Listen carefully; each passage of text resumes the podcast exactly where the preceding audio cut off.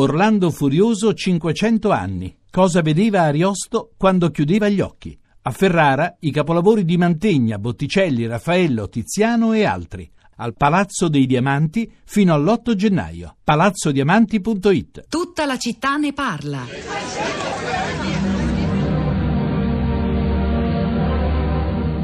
Tutto è cominciato all'improvviso, senza segnali, senza che fosse possibile sapere in tempo. Verso le tre del mattino l'Arno aveva superato il livello di guardia.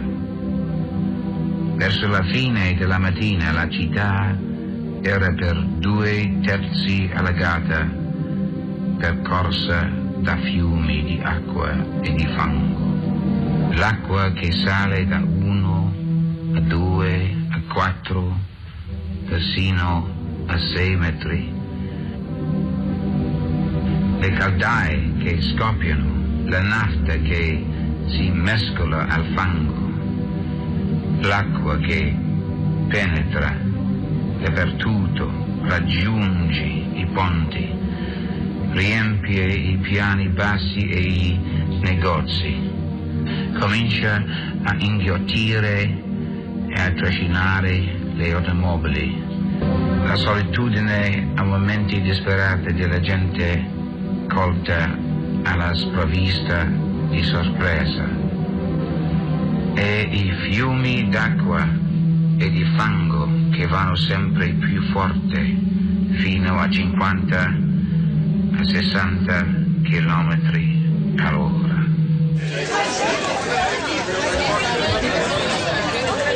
Ed eccola la voce di Richard Barton, eh, narratore d'eccezione per quel documentario per Firenze realizzato da Franco Zeffirelli all'indomani della tragedia che Rai Tech ripropone, a cui ritrovate un link diretto sul nostro blog la città di radio3.blog.rai.it dove ritrovate anche un'altra riflessione a mio avviso molto interessante. Ci siamo posti più volte oggi la domanda, l'ha fatto anche Daniele, l'ascoltatore di prima pagina, cosa succederebbe oggi nel caso di una piena dell'Arno simile a quella di mezzo secolo fa? Ebbene, nella zona over di Firenze negli ultimi 50 anni ha avuto luogo un'urbanizzazione significativa. Sotto questo aspetto il rischio rispetto ad allora è aumentato, lo spiega il geologo Alessandro Trigila all'interno di una lunga inchiesta di Emanuele Cohen uscita sull'Espresso dove trovate anche una mappa molto utile e preziosa dei 30.000 beni culturali a rischio sparsi su tutto il territorio italiano, non solo nelle zone colpite dal sisma che stiamo raccontando in questi giorni tra Umbria e Marche, ma anche a Roma, Napoli, Genova, Milano e ovviamente Venezia. Tutto questo sul nostro blog dove c'è anche il libro di Erasmo D'Angelis,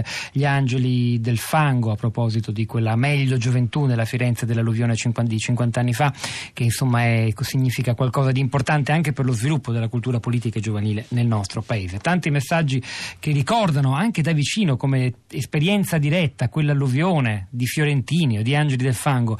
Magari tra un po' ne leggiamo, alcune voci le stiamo per ascoltare, ma ci sono poi anche i social network. Rosa Polacco, la reazione stamani.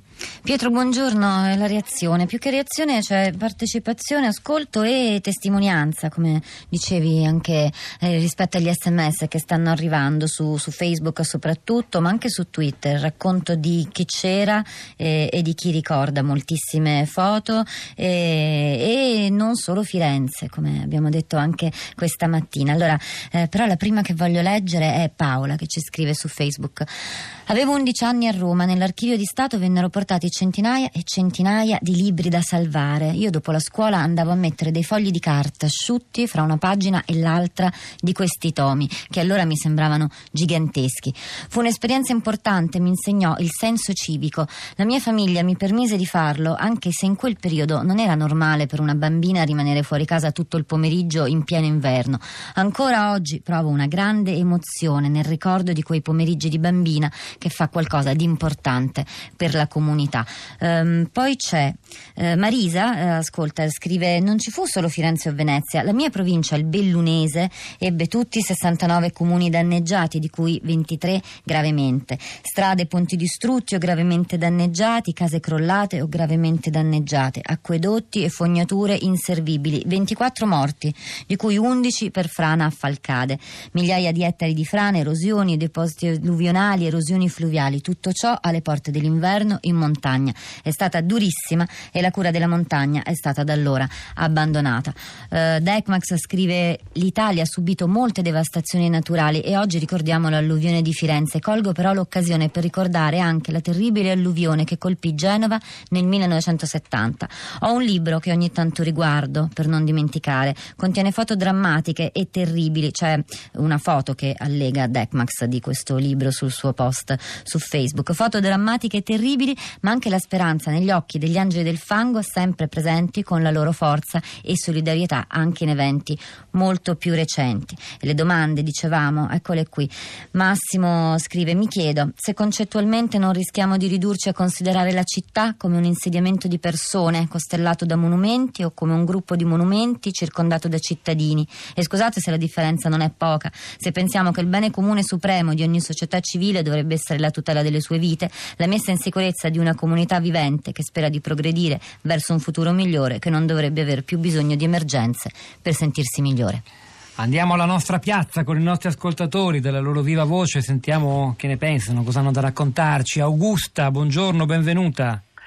Buongiorno, eh, la no. mia voce forse sarà un po' così eh, diversa, fra virgolette, nel senso che io sono fiorentina, cioè vivo a Firenze e c'ero quella notte, a mezzanotte ero su un ponte de, di, quel, di quella tremenda data e avevo 17 anni e, e, e, mm, ci rendemmo conto il ponte vibrava, l'aria era così gonfio che avemmo mm, veramente paura, però nessuno la mattina dopo quando sentimmo alla radio che il sindaco chiedeva che chi avesse i canotti li doveva portare, eh, cercare di portarli in certi centri di, di, di, raccordo in comune, ci rendemmo conto che la cosa era veramente eh, grave. E pur essendo lontana dall'anno appunto capimmo che la città doveva essere inondata e scappammo, fuggimmo, fuggimmo via una, attraverso una delle poche strade in salita perché non era inondata, eravamo tre ragazzi e gli avvenitori ci riuscirono, eh, ci lo allontanarono dalla città.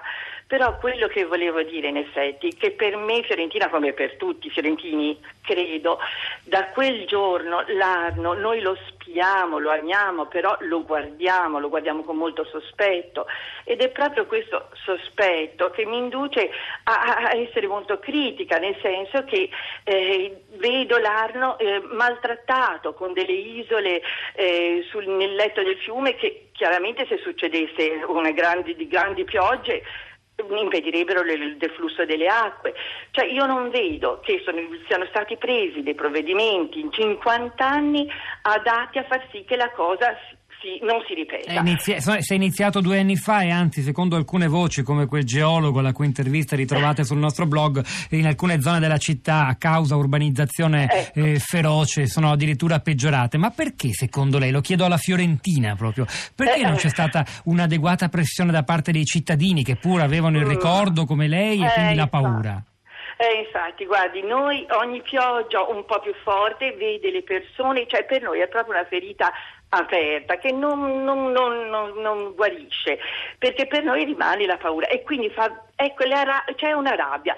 A maggior ragione ora che come ho scritto nella mia mail è come diventato un evento. Io preferivo meno evento perché si eventizza tutto perché ci sono pubblicità ci sono le iniziative che ci sono a Firenze lei non le può immaginare con costi che io sembra una festa ma io dico non è una festa fra virgolette è un evento che ha provocato anche dei morti, che ha provocato che è stato luttuoso, quindi magari festeggiamo l'aiuto e lo spirito che ci ha animato, ma eh, eh, avrei sperato che l'alluvione fosse appunto ricordata con una maggiore appunto grazie Augusta. maggiore... è stata chiarissima. Grazie. e a proposito dell'aiuto credo che uno dei protagonisti fu Angelo del Fango. È un nome meraviglioso da questo punto per un angelo. Si chiama Apostolo si è collegato con noi. Buongiorno Buongiorno. Da dove ci parla Apostolos? Da Firenze. Ah, anche lei.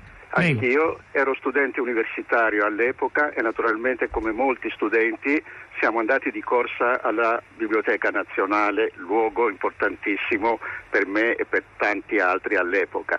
E abbiamo visto che c'eravamo tanti, forse troppi. A quel punto ci siamo guardati negli occhi un gruppo di compagni di università e abbiamo pensato alle persone sole, anziane che conoscevamo qualcuno nel centro storico Infatti ci siamo organizzati, siamo andati a cercarli e abbiamo, ci siamo trovati di fronte a situazioni incredibili, sole, abbandonate, nel freddo, eh, senza la possibilità di avere eh, cibo. Allora siamo andati al comune, abbiamo fatto presente questa situazione, ci hanno messo a disposizione coperte, viveri, pani e abbiamo cominciato a fare questa distribuzione.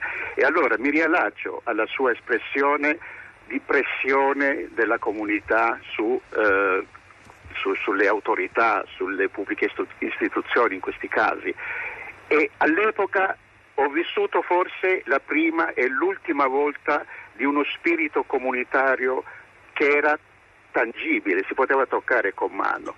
Dopo passa tutto, quando si dice sono passati 50 anni e ancora parliamo di cose non realizzate, non è solo responsabilità, responsabilità della politica, ma anche dei cittadini, anche del cittadino che non riusciamo a fare massa critica per fare pressione sugli aspetti invisibili di questa società, gli anziani, i malati, abbandonati, è uno degli aspetti ancora presenti. Grazie ancora Apostolos, presenti. grazie Prego. mille Rosa. Prego. Allora, su Twitter, questo è Jacopo, scrive a quest'ora 50 anni fa esatti, 4 novembre 66, mi accingevo ad andare a scuola, prima elementare, mio padre mi fermò, non uscire di casa. Venezia era silenziosa, mai sentita così silenziosa, niente voce nella calle e nel campo, silenzio. Fu l'alluvione di Venezia e Firenze, scesi le scale di casa, l'acqua copriva i 20 gradini più bassi, la nafta disegnava mulinelli colorati sull'acqua lurida. L'acqua nell'androne al pian terreno era più alta di me, due volte la mia altezza, neanche gli stivali d'acqua alta, ma sono ricordi vaghi, in bianco e nero, avevo 5 anni, ora 55. Da quell'acqua alta disastrosa nacquero Salvaguardia e Mose. Allora io vi devo ricordare questa giornata speciale che Radio 3 dedica ai 50 anni dalle alluvioni, usiamo allora il plurale agganciandoci a questo messaggio che arriva da Venezia. Innanzitutto sul sito di Radio 3 ritrovate la preziosissima puntata di Wikiradio del 4 novembre 2014 che racconta l'alluvione di Firenze. E poi già in onda da lunedì un ciclo speciale di tre soldi Oggi va in onda l'ultima puntata, il documentario si chiama Arno Atlas a cura di Radio Papesse e poi alle 20.30 sotto una gran piova d'acqua in diretta dal Teatro Niccolini eh, di Firenze e alle 22.30 infine dal Teatro alla Fenice di Venezia Acqua Granda. C'era Domenico Narducci eh, e poi ci ritorna anche f- tra pochissimo, tra mezz'ora, Radio Trescenza su Firenze e Genova. Domenico Narducci alla parte tecnica, Piero Pugliese alla regia, Pietro del Soldai Rosa Polacco a questi microfoni, Cristina Faloci, Florinda Fiamma, la nostra curatrice Cristiana Castellotti vi salutano, continuiamo a lavorare sul blog, ci risentiamo lunedì mattina alle 10.